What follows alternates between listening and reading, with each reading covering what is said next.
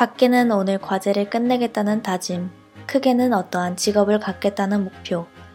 누구나 원하는 바를 이루고 성공하고 싶을 것입니다. 그렇다면 성공한 사람들은 무엇을 어떻게 했을까요? 성공한 사람들, 그리고 시시콜콜한 우리들의 썰 푸는 시간. 안녕하세요. 성공의 썰 DJ 정디입니다.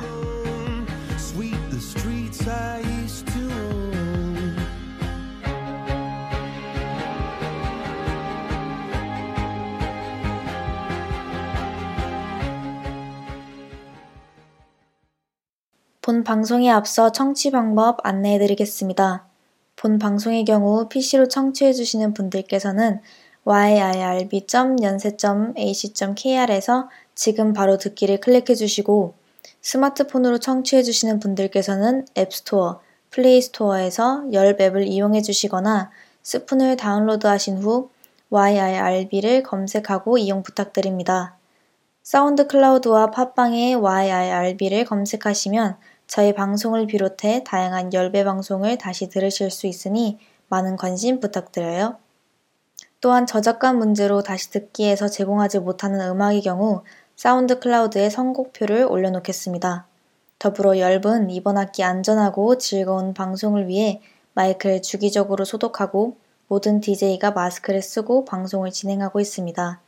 사회적 거리를 지키며 안심하고 들을 수 있는 열비되기 위해 항상 노력하겠습니다. 안녕하세요 여러분. 여기는 성공의 썰이고 저는 DJ 정디입니다. 와. 이게 제가 혼자 하는 방송이다 보니까 뭔가 조금 어색하기도 하고 원래 제가 혼잣말 같은 것도 좀 잘하는데 어, 방송이랑은 조금 다른 느낌이 드네요. 일단 첫 방송이다 보니 제 소개를 먼저 해드려야겠죠? 저는 쩡디고요. 이번에 열배에 새롭게 합류하게 된 신입 국원입니다. 왜 쩡디가 제 DJ명이냐면 제 본명이 이은정인데 정 DJ, 그러니까 은정 DJ를 좀 줄여서 정 DJ, 정디 조금 더 귀엽게 하자 해서 쩡디로 바꾸게 되었습니다. 제가 이번 학기에 방송을 총 두 개 정도 진행을 하는데, 어, 하나는 기억 보관소, 구름이랑 같이 월요일 6시 반에 진행을 하고요. 또 다른 하나는, 어, 지금 이 하고 있는 성공의 썰이라고 금요일 2시 반에 어, 진행을 하고 있습니다. 네, 처음, 이번 학기에 처음 라디오를 진행을 하는데, 어, 혼자 하는 방송을 하니까 네, 구름의 빈자리가 더욱더 크게 느껴지면서 좀 쉽지 않지만 열심히 해보도록 하겠습니다. 그리고 오늘이 한글날이잖아요. 그래서 이게 원래 첫 방송이 지난주에 하려고 했으나 어, 추석 연휴로 인해서 어, 학관 지, 그 직접 녹음하는 그 옆방이 문을 닫아서 어, 못했는데 이번 주는 할 수 있겠지 생각을 했으나 이번 주도 한글날 연휴라서 일단 이거는 녹음 방송으로 진행을 하고 있습니다. 그리고 댓글 같은 경우에는 어 제가 지켜볼 테니까 꼭 달아주시면 감사하겠습니다. 네. 그리고 이게 첫 번째 방송이니 어, 소개를 해드려야겠죠? 성공의 소리 도대체 뭐야 하시는 분들을 위해서 설명해 드리겠습니다. 이 방송은 어떠한 분야에 있어서 성공한 사람들의 이야기, 조언, 습관 등에 대해서 썰을 푸는 시간입니다. 매 방송마다 한 주제에 대해서 이야기를 나눠볼 예정입니다. 구체적인 방송 구성은 1부에서는 해당 방송의 주제를 소개해드리고 2부와 3부에서는 각각 그 주제에 맞는 인물의 썰풀기가 진행됩니다. 이게 꼭 되게 진지하게 어, 성공하기 위해서는 이렇게 해라 하는 그런 진중한 강의를 듣는다 이런 느낌보다는 중간중간에 제 생각이나 의견도 많이 들어가고 내용 자체도 막 그렇게 어, 무겁지 않기 때문에 편안하게 친구랑 썰을 푼다라는 생각으로 가볍게 들어주시면 감사하겠습니다. 네, 일단 오늘 첫 번째 주제는 실패로 잡았는데요. 뭔가 산 하면 바다가 떠오르듯이 성공 하면 빼놓을 수 없는 단어가 실패죠. 뭔가 어, 반대라는 개념, 이 사전적인 의미로는 반대라는 개념이죠. 이게 제가 찾아보니까 성공이라는 뜻이 제 오프닝 멘트에도 말했지만 어떠한 목적이나 뜻을 이루는 것인데, 음, 실패라는 사전적 의미는 일이 뜻대로 되지 않거나 일을 잘못하여 그르치는 것이라고 나와 있어요. 어, 근데 실패를 바라보는 관점이 굉장히 다양하잖아요. 어, 흔히 많이 말하는 게, 어, 실패는 성공의 어머니다. 이렇게, 어, 말하기도 하고. 그래서 사전적 의미로는 반대긴 한데, 어, 그걸 바라보는 입장은 조금 사람마다 다른 것 같아요. 그리고 저희 방송에 대해서 살짝 주의사항이 있습니다. 이게 편의상 실패, 뭐 성공, 이렇게 성공이라는 단어로 말하긴 하는데 어떤 성공한 사람들의 이야기 이렇게 말하긴 하는데 음, 어떠한 삶이 그리고 어떤 사람이 성공한 사람이다, 성공한 삶이다라고 어, 딱 단정지어서 말할 수는 없잖아요. 음, 모든 사람이 성공한 부분도 있고 실패한 부분도 있으니까 그래서 제가 말하고자 하는 바는 그 사람이 성공한 인생이다, 성공한 삶이다 이게 아니라 어, 그 부분에 있어서 그 사람은 목적 목적을 이뤘기 때문에 그 부분에 있어서 성공한 사람이다 이렇게 말하는 거니까 어, 음, 그 점을 좀 참고해서 들어주시면 감사할 것 같습니다. 그리고 네. 또 이게 어머니 그 사, 실패는 성공의 어머니라고 하잖아요. 그 얘기를 하니까 생각나는 짤이 있는데 제가 인스타그램 뭐 피드 뭐 이것저것 보다가 발견한 게 그 보셨을지 모르겠는데 학원 애가 그 쌤 에디슨이 그랬는데 실패는 성공의 어머니라고 했어요라고 했는데 학원 쌤이 말하기를 니들은 어머니가 너무 많아 이렇게 하는 짤이 있는데 그걸 보고 저는 좀 웃기더라고요. 뭔가 공감도 가고 저는 어머니가 그런 면에서 참 많은 것 같습니다. 그리고 제가 어제 어, 이것저것 네, 어제도 마찬가지로 인스타그램을 좀 보다가 음, 그 신데렐라 언니라는 그 드라마 있잖아요. 완전 옛날 예전에 했던 거. 거기에 문근영이 그 서우를 살짝 팩트 폭행하는 그 부분이 있는데 이게 성대모사로도 조금 성대모사라기 하기 하긴 좀 그런데 따라하는 영상이 좀 많아요. 어, 아실 수도 있는데 제목 자체가 나태해질 때 보는 영상이라고 어, 지어놨더라고요. 근데 그냥 가볍게 궁금해서 봤다가 팩트 폭행을 당해버려가지고 이거를 어, 네 함께 말해보고 싶었어요. 이게 어떤 내용이냐면 아 이거를 전해드리려면 제가 살짝 연기를 해버려야 되는데 음 그중 문근영이 성호한테 이런 얘기를 해요. 넌 꿈이 뭐니? 앞으로 어떻게 살 작정이야? 작정이란 게 계획이란 게 너한테 있기는 하니? 발레가 계속 하고 싶긴 해? 이렇게 하고 서우가 그럼 뭐 오디션도 보고 뭐 이것저것 한다고 라고 대답을 한 다음에 문근영이 근데 왜 떨어져? 왜 한 번도 안 붙어? 어지간하면 한 군데라도 붙어야 되는 거 아니야? 라고 이렇게 얘기를 해요. 근데 이게 되게 다다닥 다다닥 되게 많이 이렇게 팩트 폭행을 쏟아붙이는데 뭔가 서우가 제 입장에 든 것만 같고 제가 지금 4학년인데 어, 취업 준비를 해야죠.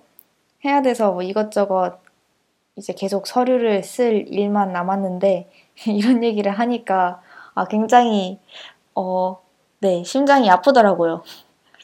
그래서 그냥 재미로 봤다가 숙연해지는 그런 경험을 어젯밤에 해버렸습니다. 네. 자, 이제 다시 실패에 대해서 이야기를 하자면, 어, 명언이 굉장히 많죠, 실패에 대해서. 음, 많이 들어보셨을 텐데, 뭐, 예를 들어서 몇 가지 말씀을 드리자면, 엘버트 하버드가 말하길, 당신이 삶에 삶에게 저지를 가장 큰 실수는 당신이 실수를 저지를까봐 계속해서 두려워하는 것이다. 이렇게 말한 것도 있고, 윈스턴 처칠이 말하길, 성공은 열정을 가, 간직한 채 하나의 실패에서 또 다른 실패로 넘어갈 수 있는 능력이다 라고 말하기도 했고, 마이클 조던이 말하길, 나는 내 농구 경력에서 9,000개 이상의 골을 넣지 못했다. 나는 거의 300경기에서 졌다. 나는 26번 승리를 위한 골 기회가 주어졌을 때 넣지 못했다. 나는 내 인생에서 실패하고 실패하고 또 실패했다. 그리고 그것이 내가 성공한 이유이다. 라고 말하기도 했고, 또 랄프 와이도 에머슨이 말하길, 삶의 가장 큰 영예는 넘어지지 않는 것이 아니라 우리가 넘어질 때마다 다시 일어나는 데에 있다. 저는, 어, 가장 와닿는 게 마지막 랄프 와이도 에머슨이 말한 실패에 대한 명언인데요. 어, 개인적으로, 음, 실패를 하고 그것을 딛고 성공했을 때 저는 개인적으로 되게 멋있는 것 같더라고요. 음, 실패를 하지 않고 성공한 것도 멋있지만, 왜냐면 그렇게 되기 위해서는 많은 고민을 했을 것이고, 음, 철저하게 계획을 세웠기 때문에, 근데 많은 실패를 거듭하고 성공을 어, 이뤄낸 사람들이 저는 훨씬 멋있는 것 같아요. 왜냐하면 그 실패를 했을 때 다시 시도를 하는 것, 그게 굉장히 큰 용기라는 거를 어, 저도 뭐 오래 살진 않았지만 22년이면 많이 산, 산 거겠죠? 네. 그 기간 동안 깨달았기 때문에 음, 저는 어, 저도 22년이라는 인생을 살아오면서 실패, 크고 작은 실패를 많이 겪었죠. 네. 음, 잠깐 다른 이야기를 좀 세어가자면, 저는 그런 어려움이 있거나 이런 걸 할 때 표현을 잘 안 하는 성격이에요. 다른 사람들한테 어떤 어려움이 있는지 솔직하게 다, 어, 난 이래서 힘들었고, 이랬, 이랬다라는 걸 잘 표현을 안 하는데, 음, 그래서 많은 사람들이 저를 볼 때, 아, 되게 평탄하게 살아왔을 것 같다라고 이렇게 말들을 어, 저는 개인적으로 많이 들었어요. 근데 어, 꼭 평탄하게 살아오진 않았기 때문에 물론 화목한 가정에서 아주 잘 살았죠. 근데 크고 작은 어려움들도 많았기 때문에 이런 걸 봤을 때 아 사람은 어, 겉으로 보고 다 알 수 없겠구나라는 생각을 했어요. 저도 제 자신도 그렇기도 하고 다른 사람들이랑 이야기를 더 깊게 나눠봤을 때, 아, 이런 사람은 이런 면이 있었네. 아, 이런 사람이 이런 어려움이 있었구나. 뭐, 저도 많이 그렇게 생각이 들었기 때문에, 아, 사람들을 볼 때 좀 판단을 하면 안 되겠구나. 그리고, 어, 그 사람 이 지금 현재 어떤 걸 겪고 있고 어떤 걸 겪어왔는지 나는 전혀 알 수가 없구나 말하기 전까지는 라는 생각이 들어서 음, 조금 대화를 할 때도 어떤 사람을 바라볼 때도 좀 신중하게 판단하면 안 되겠다라는 생각을 했습니다. 다시 본론으로 들어가자면 어, 제가 말하고자 하는 포인트는 크고 작은 실패를 많이 겪은 사람으로서 뭔가 잘못한 게 있다면 인정하고 그리고 어떤 게 잘 안 되었는지 알아보고 그것을 인정하고 다음부터 그러면 안 되겠다라는 그런 레슨을 가지고 다시 시도하고 하는 게 굉장히 어, 멋있고 용기 있는 거라고 저는 생각을 해요. 그래서 랄프 월드 에머슨의 명언에 되게 많이 공감을 하는 것 같습니다.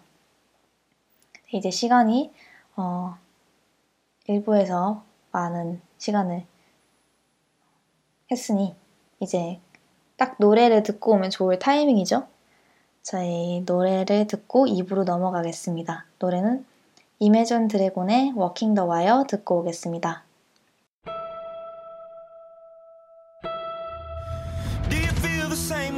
Away from you? Do you know the line that I'd walk for you? We could turn around and we could give it up. But we'll take what comes. 네, Imagine Dragons의 Walking the Wire 듣고 왔습니다. 여기는 성공의 썰이고요. 저는 DJ 정디입니다. 2부는 실패와 관련된 인물의 썰풀기를 하는 시간입니다. 네, 본격적으로 어, 썰풀기에 들어가기 앞서서 음, 노래에 대해서 잠깐 얘기를 해봅시다. 음, 노래 가사를 좀 보면 음, 조금 이번 성공의 썰의 주제와 관련이 되지 않을까 싶어서 가져왔는데요. 음, 가사가 번역을 하자면 이렇습니다. 우린 그냥 돌아서서 포기할 수도 있어. 하지만 우린 어떤 일이든 함께 맞설 거야. 어, 우린 외주를 타고 있어. 내 머릿결에 스치는 바람을 느껴봐. 여기까지 올라온 그 짜릿함을 느껴봐. 천둥이 치면 내 손을 잡아줄게. 떨어지지 않게 널 꼭 잡아줄게.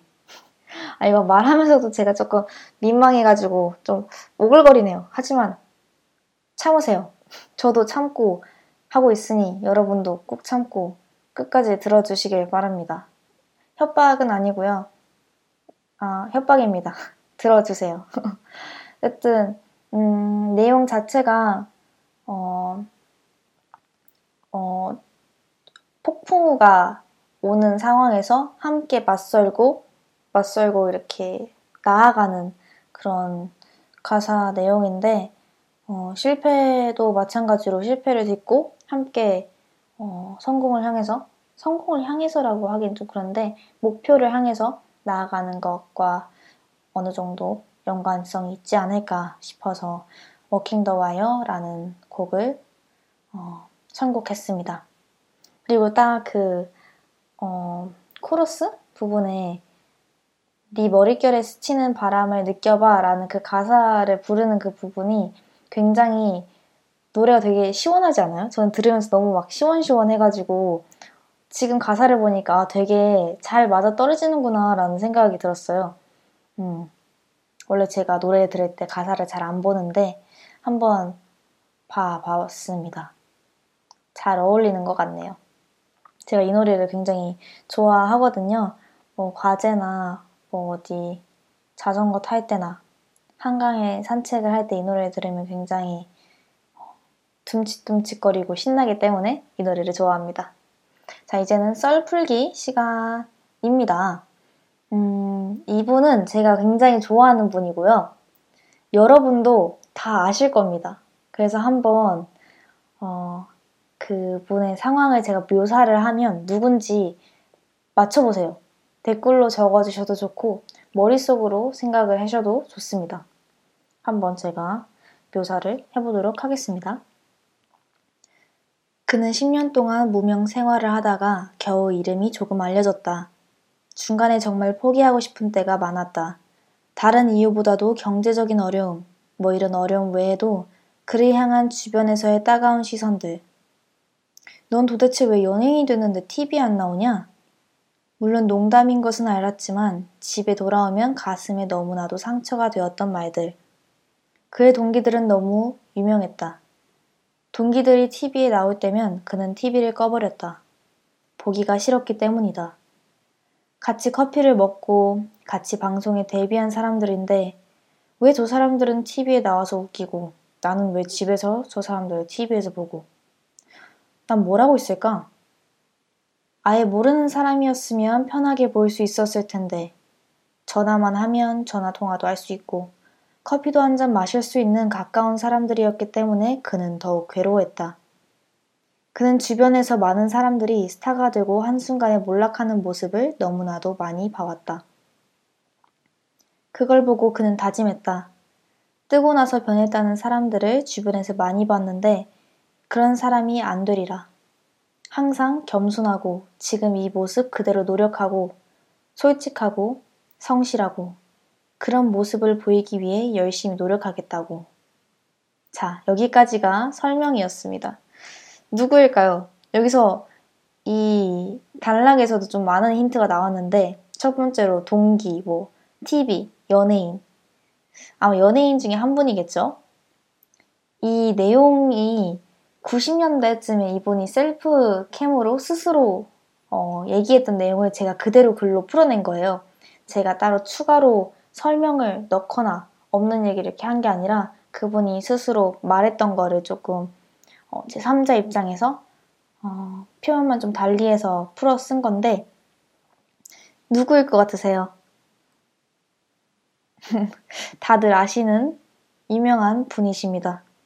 사실 어떤 수식어로 이 사람을 설명을 할까 고민을 하다가 이분은 진짜 어떤 수식어도 필요 없고 이름만으로도 모든 게 설명되기 때문에 이름을 설명, 이름을 공개하겠습니다. 바로 네, 유재석인데요. 이게 아시는 분도 꽤 많을 것 같긴 한데 이게 그 90년대쯤에 유재석이 셀프캠을 들고 막 머리 감고 하는 그 장면들이 되게 예능에서 많이 보여지잖아요. 거기서 나온 한 장면이에요. 그가 이렇게 다 말했는데 이걸 조금 어, 3자 입장에서 풀어 쓴 내용입니다. 그는 현재 모든 방송 프로그램에서 되게 인기 MC죠. 국민 MC라는 어, 그런 별명도 있고요.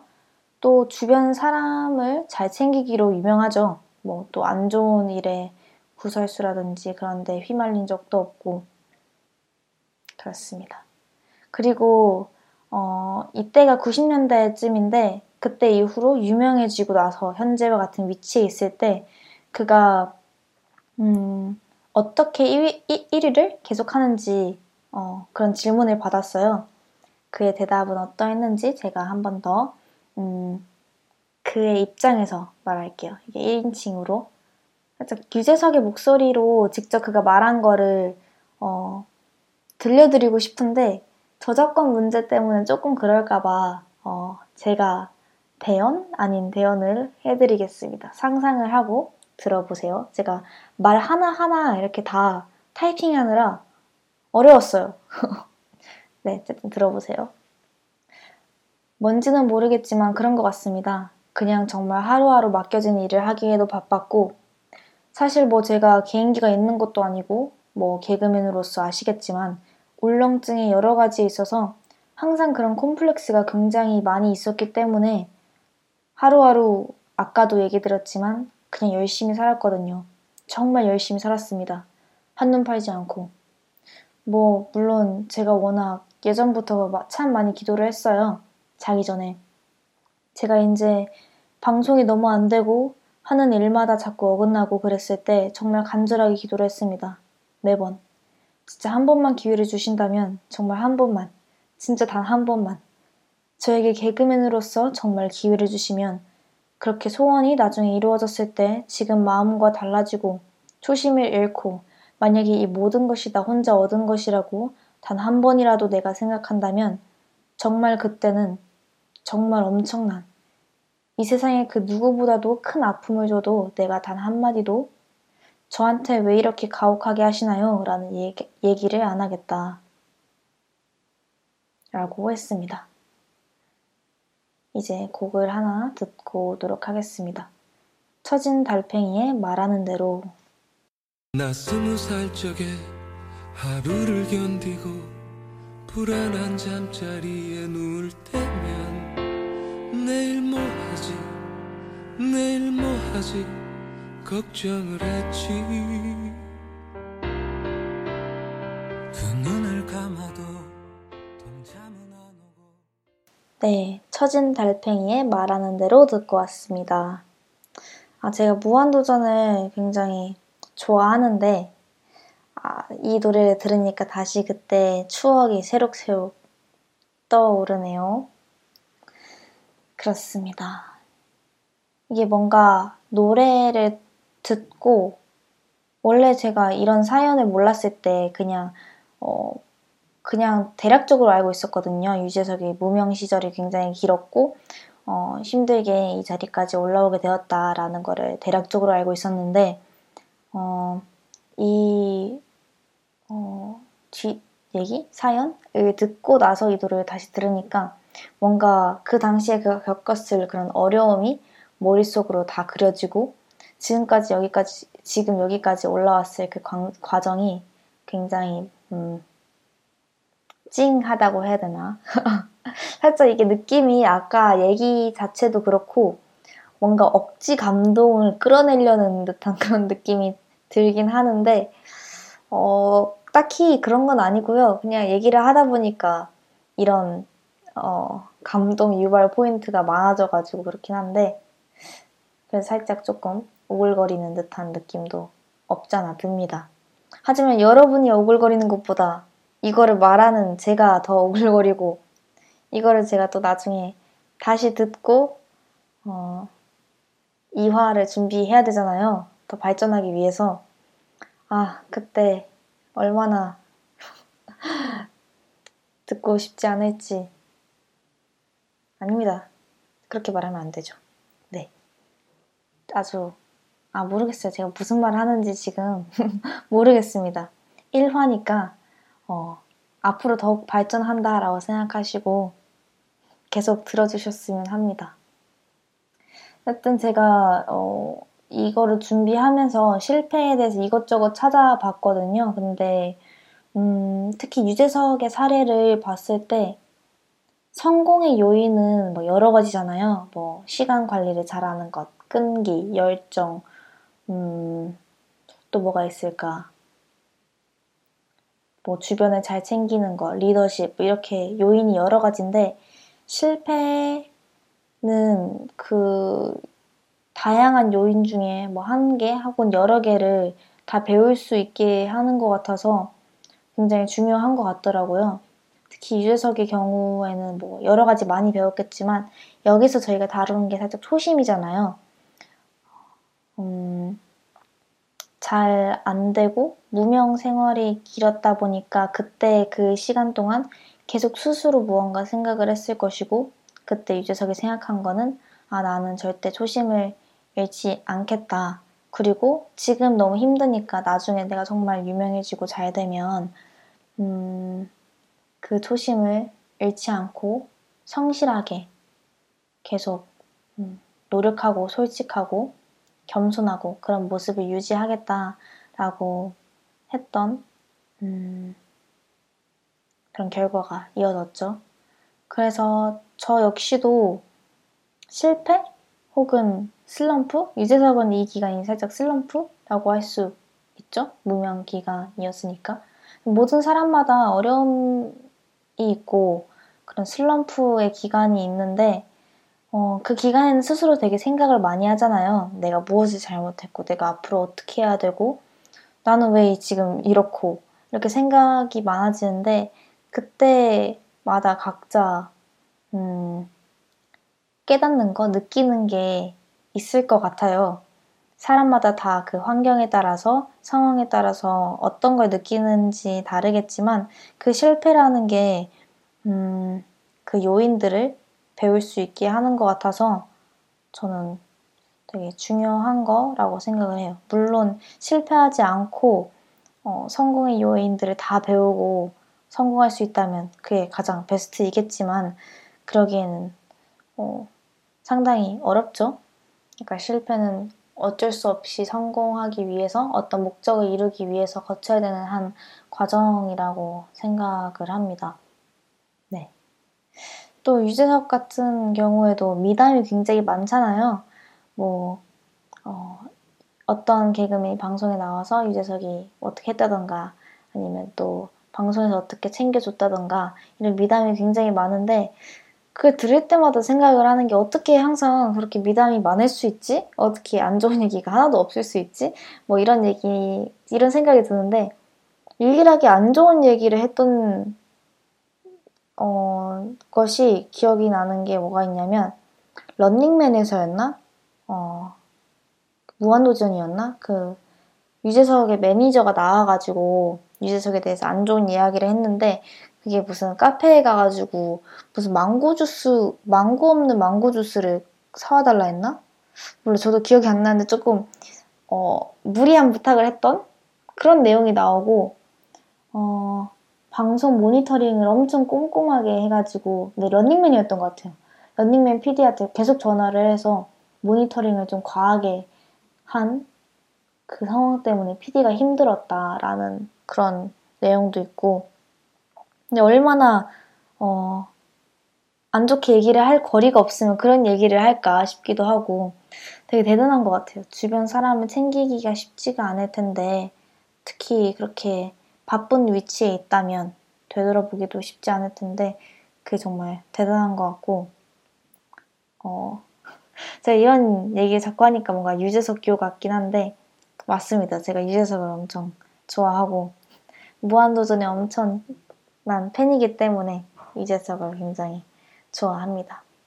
네, 어쨌든 근데 그 초심을 지키는 게 진짜 어려운 것 같아요. 그러니까 초심이라는 게 첫 그 마음이나 그 첫 계획, 그 다짐을 얘기하는 건데 작게 보면 하루를 어떻게 살지 어, 아침에 뭐 계획을 하잖아요. 내가 오늘 이런 과제를 끝낼 것이고 몇 시까지는 이걸 하고 몇 시부터는 이런 약속과 조모임을 할 것이다.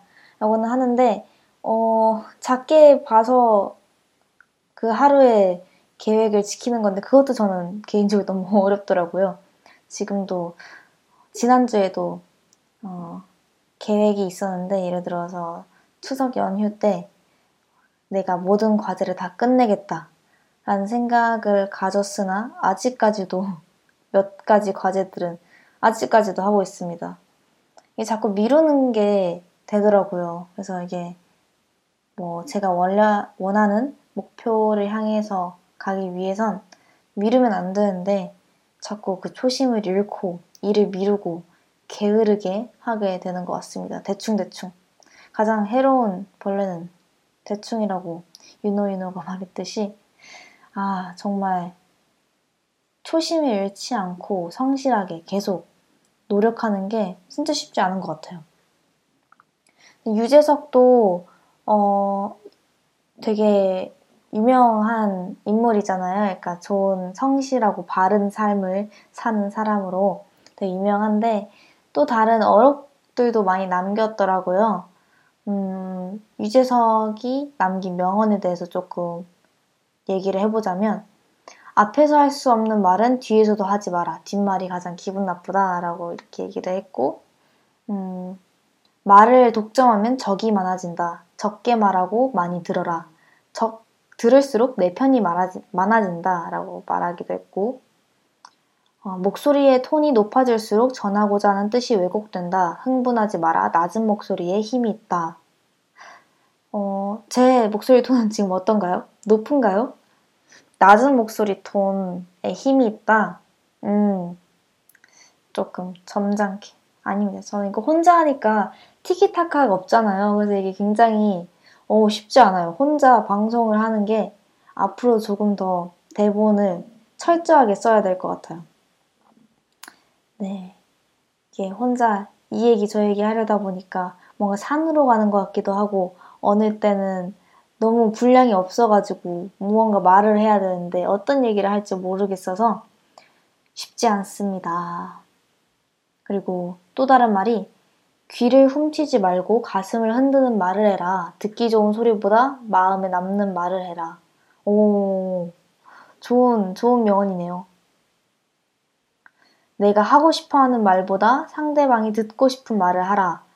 하기 쉬운 말보다 알아듣기 쉽게 이야기하라. 아, 이게 진짜 어려운 것 같아요. 내가 하고 싶은 말보다 상대방이 듣고 싶은 말을 하는 게 어, 떻게 보면 배려죠. 내가, 내가 하고 싶은 말만 계속 하는 건 어, 상대방이 계속 듣기에는 힘들 수도 있고 아, 이 얘기 하니까 뭔가 조금 찔리는데 이 라디오 자체가 제가 하고 싶은 말이니까 여러분이 혹시 듣고 싶은 이야기가 있으신가요? 있다면 댓글로 남겨주시면 그 주제나 어, 이거에 관련해서 얘기를 해주세요. 아니면 이런 주제 다뤄주세요라고 예, 말씀을 해주시면 제가 적극 반영하도록 하겠습니다. 뭔가 이 얘기 듣고 나니까 굉장히 찔리네요. 이 모든 라디오가 다 제가 하고 싶어 하는 말이기 때문에 하기 쉬운 말보다 알아듣기 쉽게 이야기를 하는 거, 아, 제 얘기 잘 알아들으실 수 있으신가요? 못 알아들으시겠다면 그래도 적응하세요. 저는 유재석 같은 그런 어, 온화한 성격이 되지 못합니다. 음, 말을 혀로만 하지 말고 눈과 표정으로 말해라. 비언어적 요소가 언어적 요소보다 더 힘이 있다 라고 했는데, 음, 말을 눈과 표정으로 살짝 공감하라는 얘기인 해줘야겠죠? 그 말로만 하지 말고 눈이랑 표정으로 그 감정을 드러내고 상대방 얘기에 공감하고 뭐 이런 느낌? 전 사실 어, 대화를 하거나 할 때 말을 그렇게 많이 하는 편이 아니에요. 지금도 아마 제가 올해 가장 오랜 기간 말하는 게 아마 지금 이 라디오 녹음하는 시간이 아닐까 싶은데, 어, 얘기를 할 때 저는 거의 듣거든요. 생각이 워낙 많아가지고 다른 사람들 얘기할 때 그 사람이 한 말에 대해서 생각하고, 혹시나 내가 어떤 말을 할 때 그게 잘못 나가지 않을까, 음, 잘못 어, 이해되지 않을까라는 그런 조심성이 좀 많이 들어서 얘기를 할 때, 대화를 나눌 때 저는 많이 듣는 편이에요. 그래서 듣는 거는 좀 자신이 있거든요. 눈이랑 표정으로 살짝 들으면서 고개 끄덕이고 제가 수업 시간에 요즘은 어, 비대면이라서 직접 학교에 못 가니까 줌으로 진행되잖아요. 근데 그때 제가 굉장히 열심히 고개를 끄덕여요.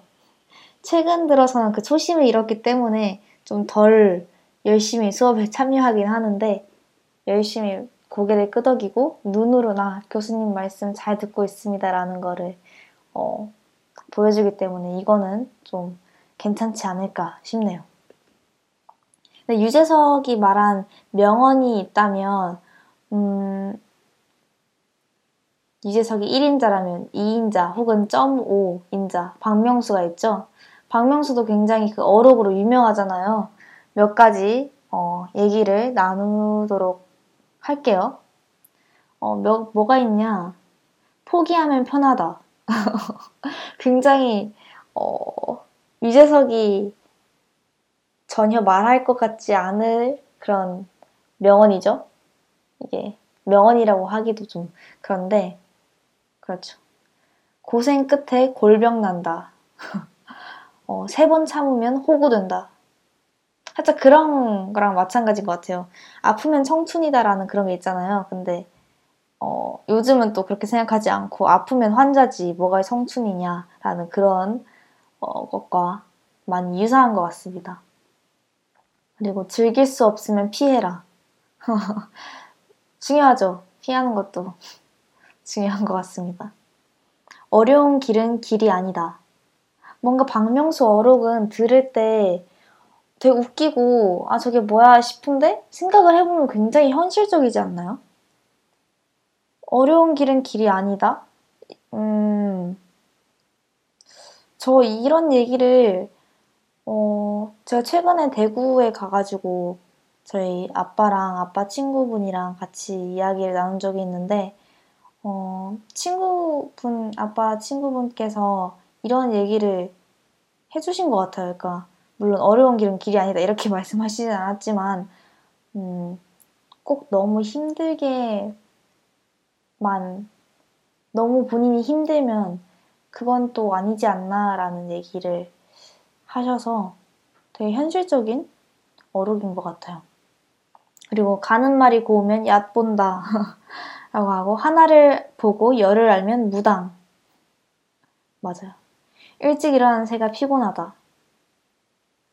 그리고 성공은 1% 재능과 99% 빽이다.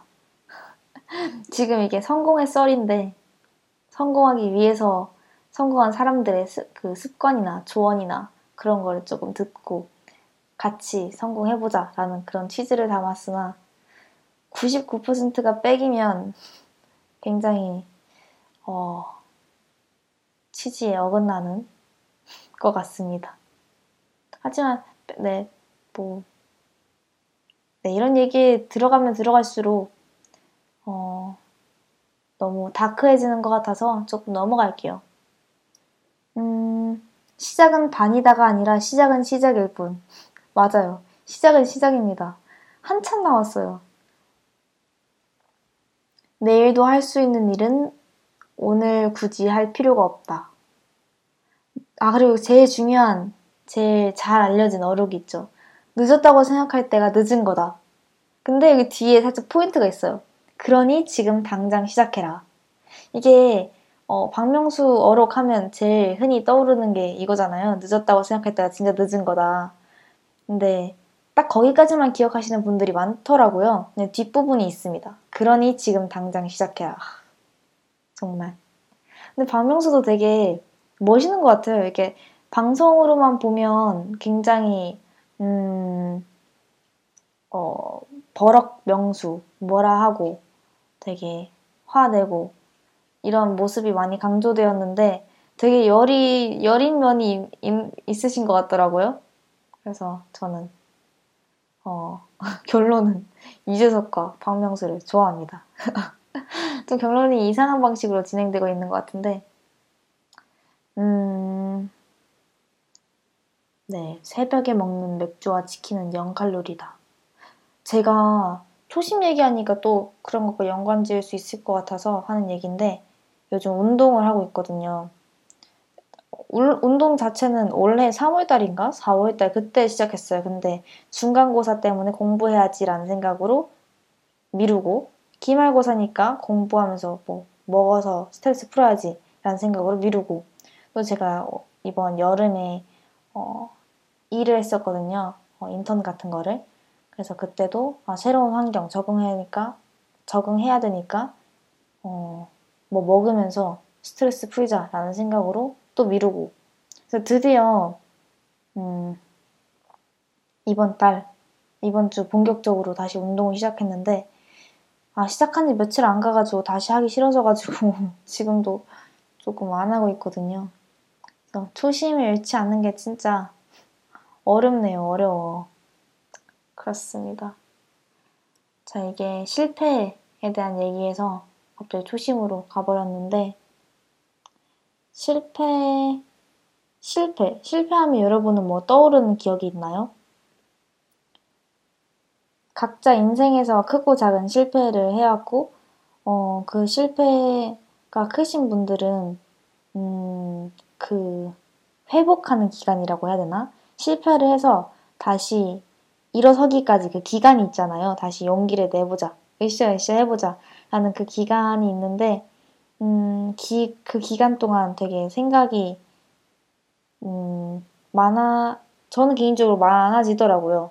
그러니까 물론 어떤 실패냐에 따라서 달라지겠지만, 그리고 얼마나 큰 실패냐에 따라서 달라지겠지만, 아, 이거 계속 할까? 아니면 그냥, 그냥 때려치고 싶다라는 생각이 되게 많이 드는데, 음, 때려치자라는 생각에서 해보자라는 생각의 그 차이는 진짜 어, 그러니까 큰 차이가 있지만 그 포기하자는 생각에서 다시 해보자라는 생각을 이끄는 데는 진짜 거의 한 발자국인 것 같더라고요.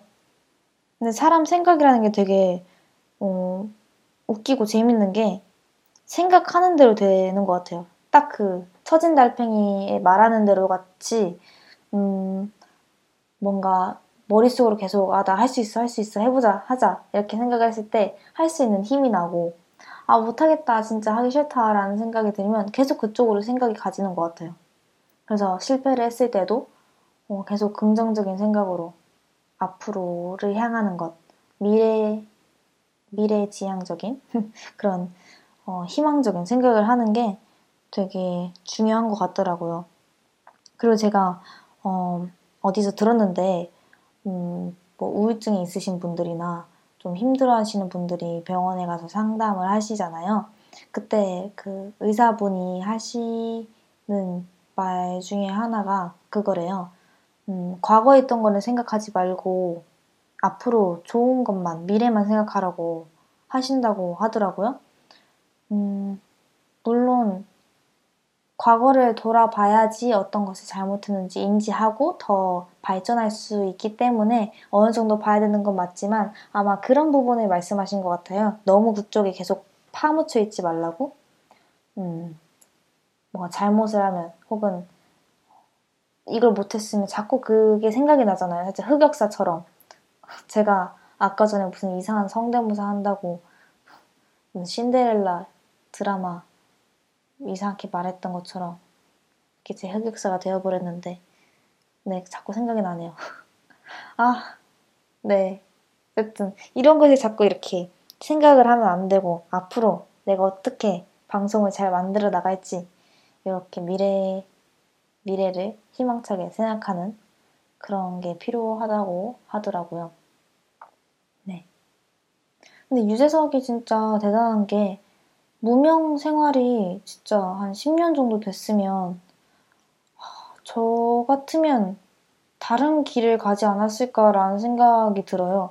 솔직히 직업이니까 음, 취미 같은 경우에는 뭐 잘 못해도 그만 잘하면 좋고 못하면 뭐 어쩔 수 없는 거고 재밌으니까 하는 거고 이런 느낌이 있는데 직업이면 그게 본인이 좋아서 하는 것도 있지만 어쨌든 돈을 벌어야 되잖아요. 그러니까 10년 동안 제대로 경제적인 것도 못 벌고 또 유재석이 경제적인 것보다 더 신경 쓰였던 게 주변의 시선이라고 했듯이 그 시선도 진짜 못 버틸 것 같아요, 저는. 음, 저는 사람들, 주위 사람들이 저를 어떻게 생각하는지에 조금, 어, 신경을 많이 쓰기 때문에, 음, 내가 10년 동안 일을 못한다? 내가 10년 동안 원하는 직업을 못 얻는다? 그래서 조금, 어, 사람들로부터 그런 시선을 받는다 하면 저는 진짜 그거를 버틸 수 있을까? 건디고 끝까지 해낼 수 있을까 라는 생각이 들더라고요. 근데 요즘은 또 생각이, 어, 요즘은 사람들이 흔히 생각하는 게 달라지는 게 꿈을 쫓아라. 무조건 이렇게 하지 않고 좀 현실적인 방향으로 많이 바뀌었잖아요. 뭐 플랜 B를 생각하고 어, 꼭 직업이 좋아서만은 해야 되는 게 아니라 어쨌든 돈을 버는 게 주 목적이니까 좋아하는 거 말고 잘하는 걸로 해라. 편하게 해라. 뭐 이런 얘기도 많고. 네. 그냥 인생이 쉽지 않습니다. 삶이 쉽지 않아요. 정말 알, 앞을 알 수 없는 인생이고 쉽지 않습니다. 그래서 저희는 더욱더 열심히 살아보기 위해 이렇게 희망적인 성공의 썰이라는 방송을 듣고 어, 있는 것입니다. 그렇죠. 어쨌든 음, 이쯤에서 저희 노래를 한 곡 듣고 올 건데요.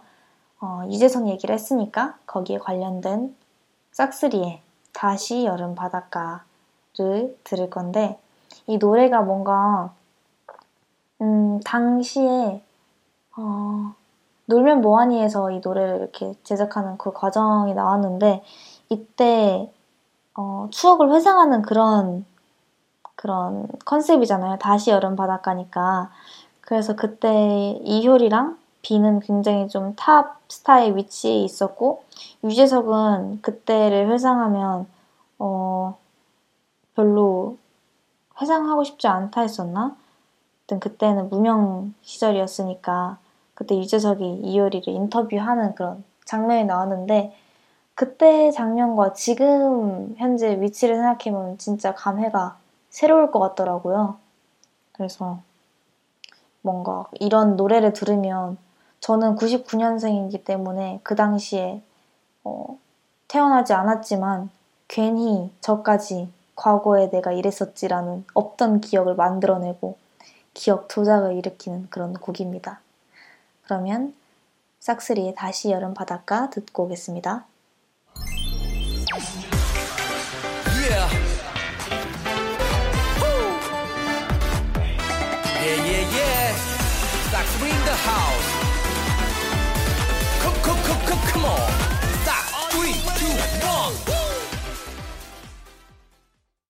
네, 싹스리의 다시 여름 바닷가 듣고 왔습니다. 여기는 성공의 썰이고 저는 DJ 정디입니다.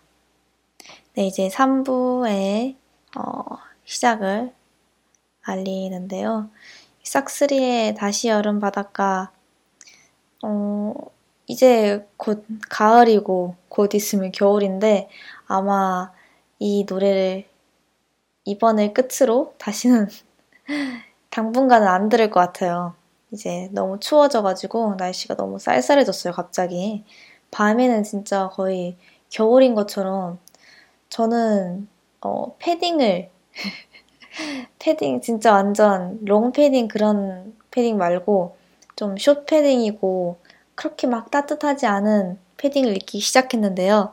이게 겨울이나 계절이 바뀔 때마다 항상 눈치 게임이 시작되잖아요. 누가 먼저 뭐 반팔을 입을 것이냐, 누가 패딩을 입을 것이냐 하는데 제가 어제 밤에 어, 패딩을 입었는데 음, 저는 딱 패딩 입을 그런 쌀쌀함과 그런 날씨인 것 같아요. 전 추위를 많이 타가지고 근데 막상 나가보니까 어, 반팔 입는 사람도 좀 있고 맨투맨 뭐 딱 이 정도가 적당한데 어, 딱 지금 이 날씨와 계절은 거의 모든 옷차림이 가능한 사계절 모든 옷차림이 가능한 그런 날씨인 것 같습니다.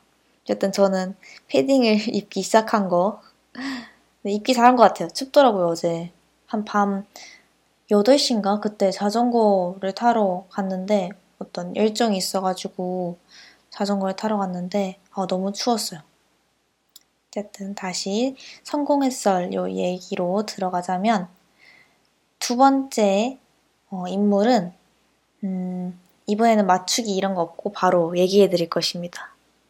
바로 스티브 잡스인데요. 어, 스티브 잡스가 좀 되게 아이폰을, 애플을 세우기로 굉장히 큰 인물이죠. 근데 왜 사람들이 그토록 스티브 잡스에게 열광을 하는가? 음, 그가 상품을 좀 잘 만들고 애플 뭐 에서의 그 상품을 잘 만드는 것도 있지만 음, 그게 전부는 아닐 거라고 저는 생각을 해요. 어, 스토리를 조금 간략하게 설명드리자면 대부분의 IT의 큰 손들은 음, 재력이 있는 부모에게서 그거를 좀 물려받았다던가 아니면 어린 시절을 조금 잘 보내고 사업 초창기에는 어, 또 왔다 갔다 하고 여러 가지 시도하면서 고생도 하지만 결국엔 잘 되는데 스티브 잡스는 그들과 달리 음, 좀 굴곡 있는 삶을 살아왔잖아요. 부모님에게 버림받으면서 쉽지 않게 어렵게 살아왔는데 그만큼 여러 가지 인생에서 굴곡이 좀 컸던 만큼 음, 교훈과 감동을 좀 주기 때문에 사람들도 열광하지 않을까 싶습니다. 그는 어, 그의 이야기를 들어보면 정말 실패랑 실수가 정말 많고 그거를 반복하면서 더욱 더 강한 깨달음과 레슨을 배우, 배우고 음, 강한 사람이 된 것 같아요. 예를 들자면 자기 시, 자신이 창업한 회사에서 쫓겨났잖아요. 그게 얼마나 아 저라면 정말 너무 힘들었을 것 같은데 하여튼 쫓겨났을 때 실패자라는 그런 이름을 달고 그런 낙인이 찍혀서 나가게 되었는데 결국에는 세계 최초 컴퓨터 애니메이션 장편 영화 토이스토리에 성공을 하고 또 애플에 돌아와서는 회사의 가장 빛나는 시기를 이끌고 음, 그 시기를 함께 보냈잖아요. 그리고 그가 말하기를 애플에서 해고되지 않았더라면 애플을 부활시킬 수도 없었다고 음, 말한 적이 있더라고요. 그래서 그 생각 자체가 굉장히 긍정적인 것 같아요. 어떻게 보면 어, 물론 실패라고 말할 수는 없지만 흔히 그 상황만 본다면 애플에서 쫓겨나고 음, 그런 어린 시절을 본다면 실패라고 볼 수도 있지만 그거를 좀 긍정적으로 생각했기 때문에 어, 지금의 스티브 잡스가 있지 않을까 싶습니다. 그리고 그가 여러 가지 명언들 이렇게 한 얘기들을 보면 되게 실패에서 많이 배우는 그런 관점이 되게 많이 담겨 있더라고요. 예를 들자면, 음, 무한히 셀 수 없는 돈을 잃었습니다. 만약 애플3가 성공했다면 IBM은 개인용 컴퓨터 시장에 들어오는데 큰 어려움을 겪었을 것입니다. 하지만 그것이 인생이지요. 우리는 그 실패의 경험으로부터 더 강해졌다고 생각합니다. 라고 말을 했고요.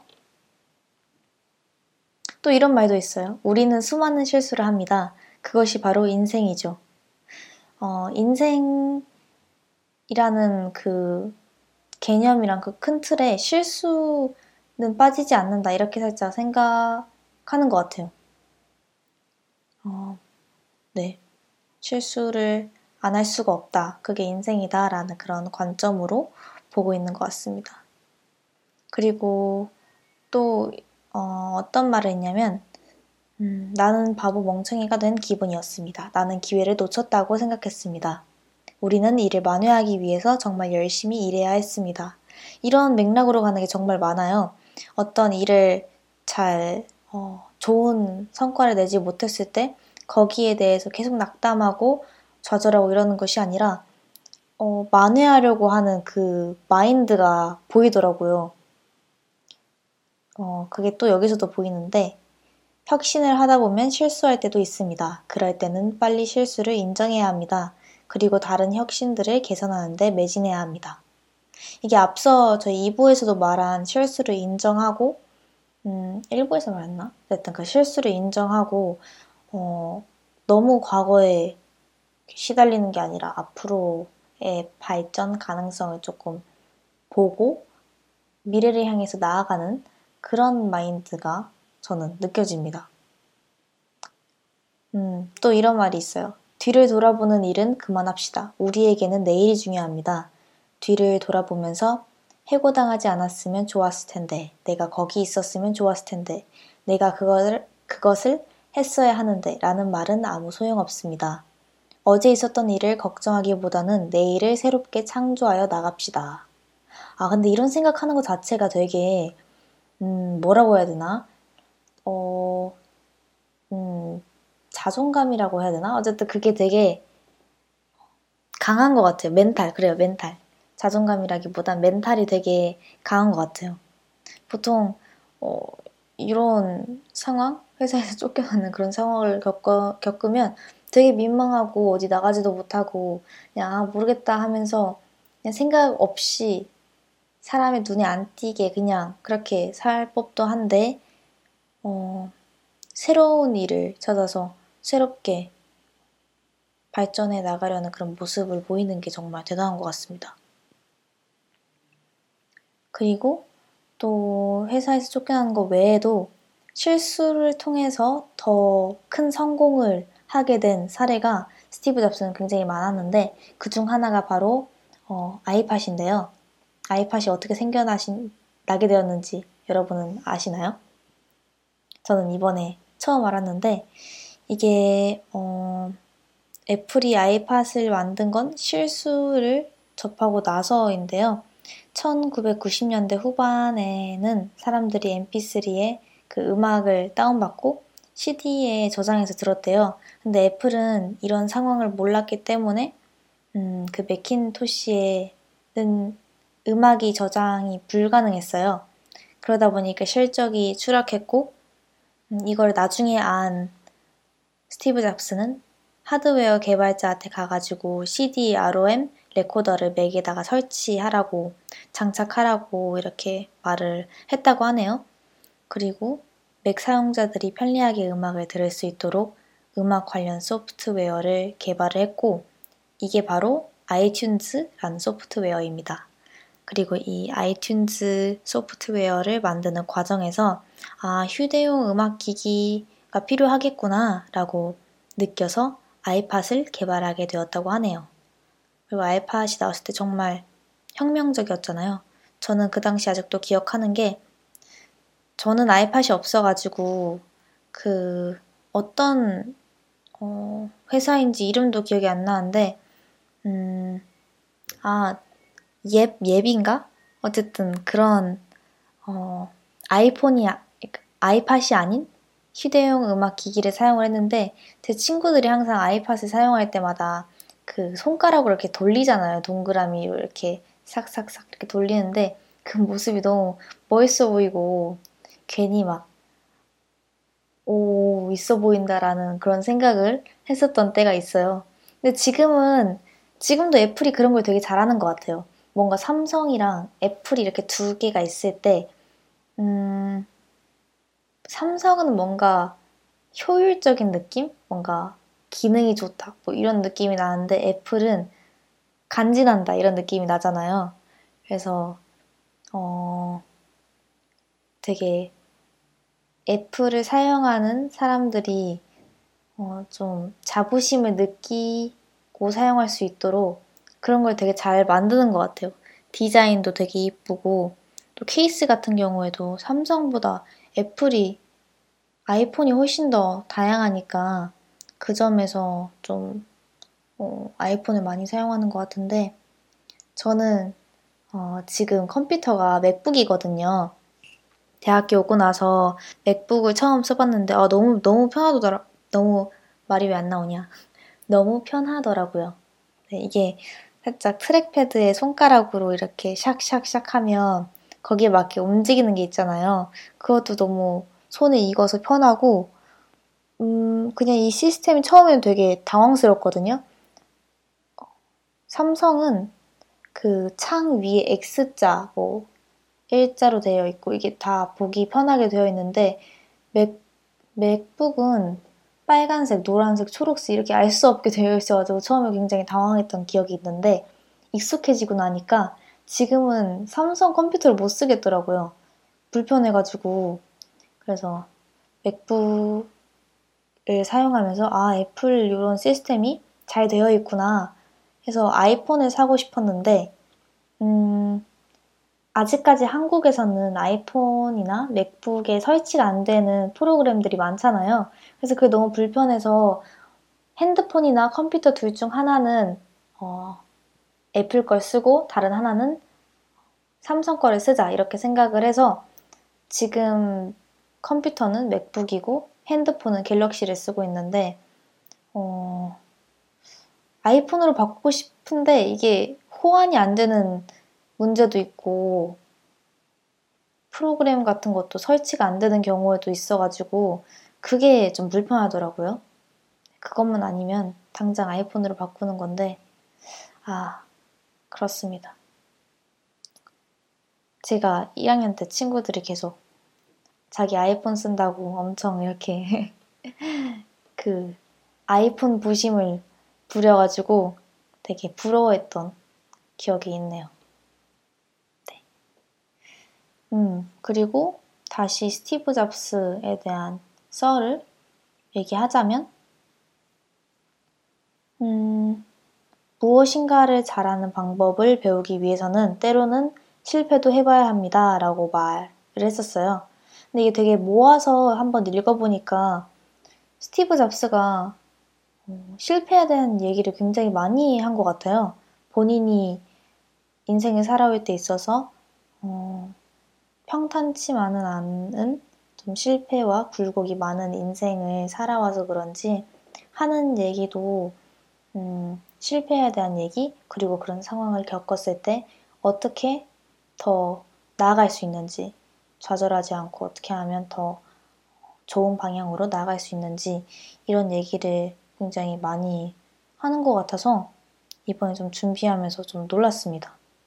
이게 사람이 어떤 인생을 겪냐, 어떤 상황을 겪냐에 따라서 그 말을 할 때 그게 느껴지잖아요.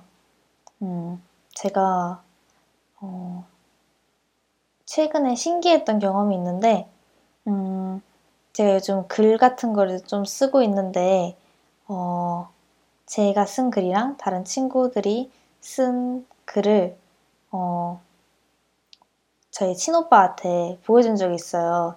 좀 어떤, 어떤지 그 피드백이나든지 그런 걸 좀 받고 싶어서 반응이 궁금해서 짧게 보여준 적이 있는데, 그거를 읽으면서 오빠가 다 추측을 하더라고요. 그러니까 이 글은 왠지 여자가 한 20, 어, 20, 20대 중반인 여자가 썼을 것 같다. 그리고 이 글은 너보다 나이가 어린 친구가 썼을 것 같다. 그래서 이렇게 다 추측을 하는데 거의 다 맞더라고요. 그래서 그런 거 보면서 아, 사람이 어떤 말을 하고 어떤 글, 그, 곧 글을 말을 쓴 게 글이잖아요. 그래서 말이나 글이나 어, 같은 맥락이라고 생각을 하는데 사람이 어떤 말을 하냐에 그 사람이 담겼구나라는 게 그때 충격적으로 느껴가지고 되게 신기했어요.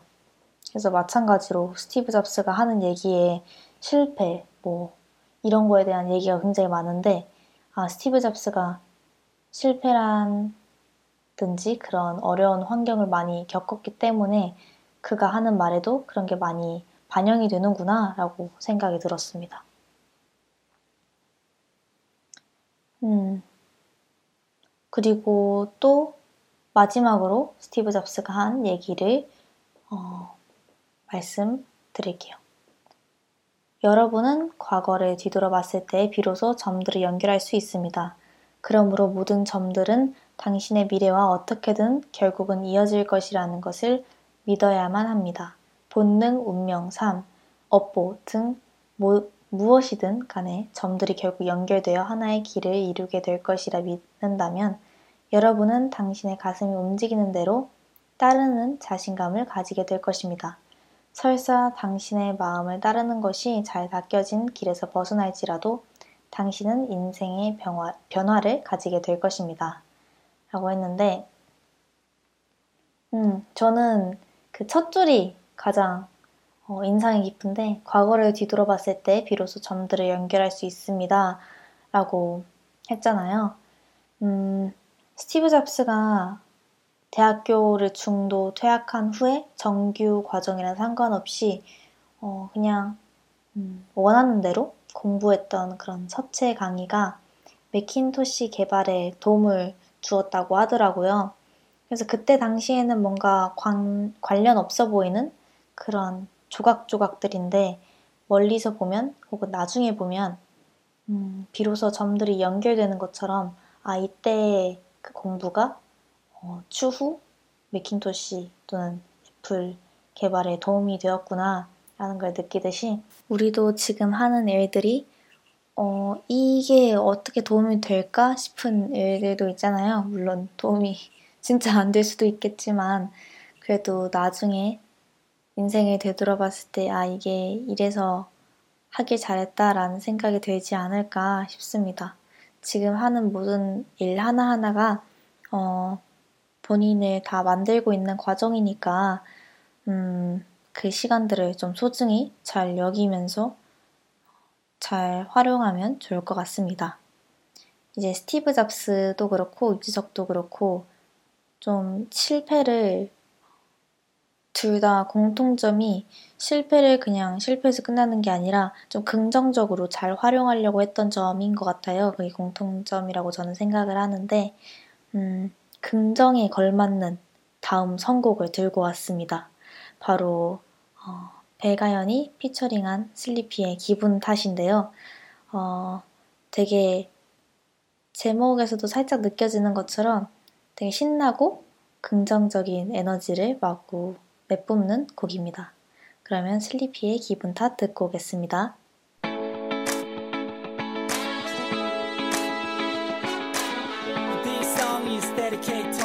People Sleepy Let's 뭔가 기분 좋은 일이 생길 것만 같은 기분이야. 요즘 따라 10년 만에 사람들이 나를 알아봐 연예인이 된 것만 같아. 뜻밖의 인연으로 연애도 하게 되렸나. 네, 슬리피의 기분 탓 듣고 왔습니다. 제가 이 노래를 들으면서 생각을 해보니까 아까 곡 소개를 잘못했더라고요. 그 제가 싹스리에 다시 여름 바닷가라고 했는데 여름 안에서라는 곡이랑 다시 여기 바닷가를 합쳐버려서 다시 여름 바닷가라는 듣도 보도 못한 그런 곡을 제가 만들어 버렸어요. 정정해서 다시 여기 바닷가로 정정하겠습니다. 음, 그리고 저희가, 제가 그 실패를 빨리 딛고 일어서는 사람들의 특징을 좀 찾아봤는데, 한번 여러분은 부합하는지 생각을 하시면서 어, 들어보세요. 첫 번째가 어떤 상황에서든 침착함을 잃지 말, 않는다. 두 번째는 스스로에 대한 냉철한 판단을 잘한다. 세 번째는 어, 혼자 총대 메고 있는 것은 답이 아니라고 생각한다. 네 번째는 버릴 수 있는 것은 과감하게 버린다. 다섯 번째가 원인을 반드시 파악하고 여섯 번째가 무너지지 않고 자신을 지켜내는 것이 중요하다. 일곱 번째가 지나가는 일에 미련을 두지 않는다. 근데 뭐 말은 다 좋죠. 근데 이걸 하는 게 어려우니까. 그죠? 음. 어떤 상황에서든 침착함을 잃지 않는다. 첫 번째. 첫 번째부터 저는 오늘 어려웠던 것 같은데, 그래도 이런 실패를 딛는 게 더 중요하니까 오늘 하루 종일 그런 얘기를 하지 않았습니까? 오늘 요 1화, 1화에서 점점 발전하는 모습을 보여드릴게요. 네. 음, 스스로에 대한 냉철한 판단이 필요하다. 아, 맞아요. 근데 이게 또 너무 스스로에게, 어, 과할 정도로, 음, 심하게 스스로를 좀 깎고 이러는 것도 안 좋은 것 같아요. 좀 본인에게 유독 이렇게 강하게 하는 그런 분들도 있잖아요. 저도 그런 유형 중에 하나에 속하는데 너무 그렇게 하는 것도 좀 안 좋은 것 같아요. 이게 뭐든지 밸런스를 잘 맞추는 게 중요할 것 같습니다. 자, 이제 저희가 시간이 다 되었는데요.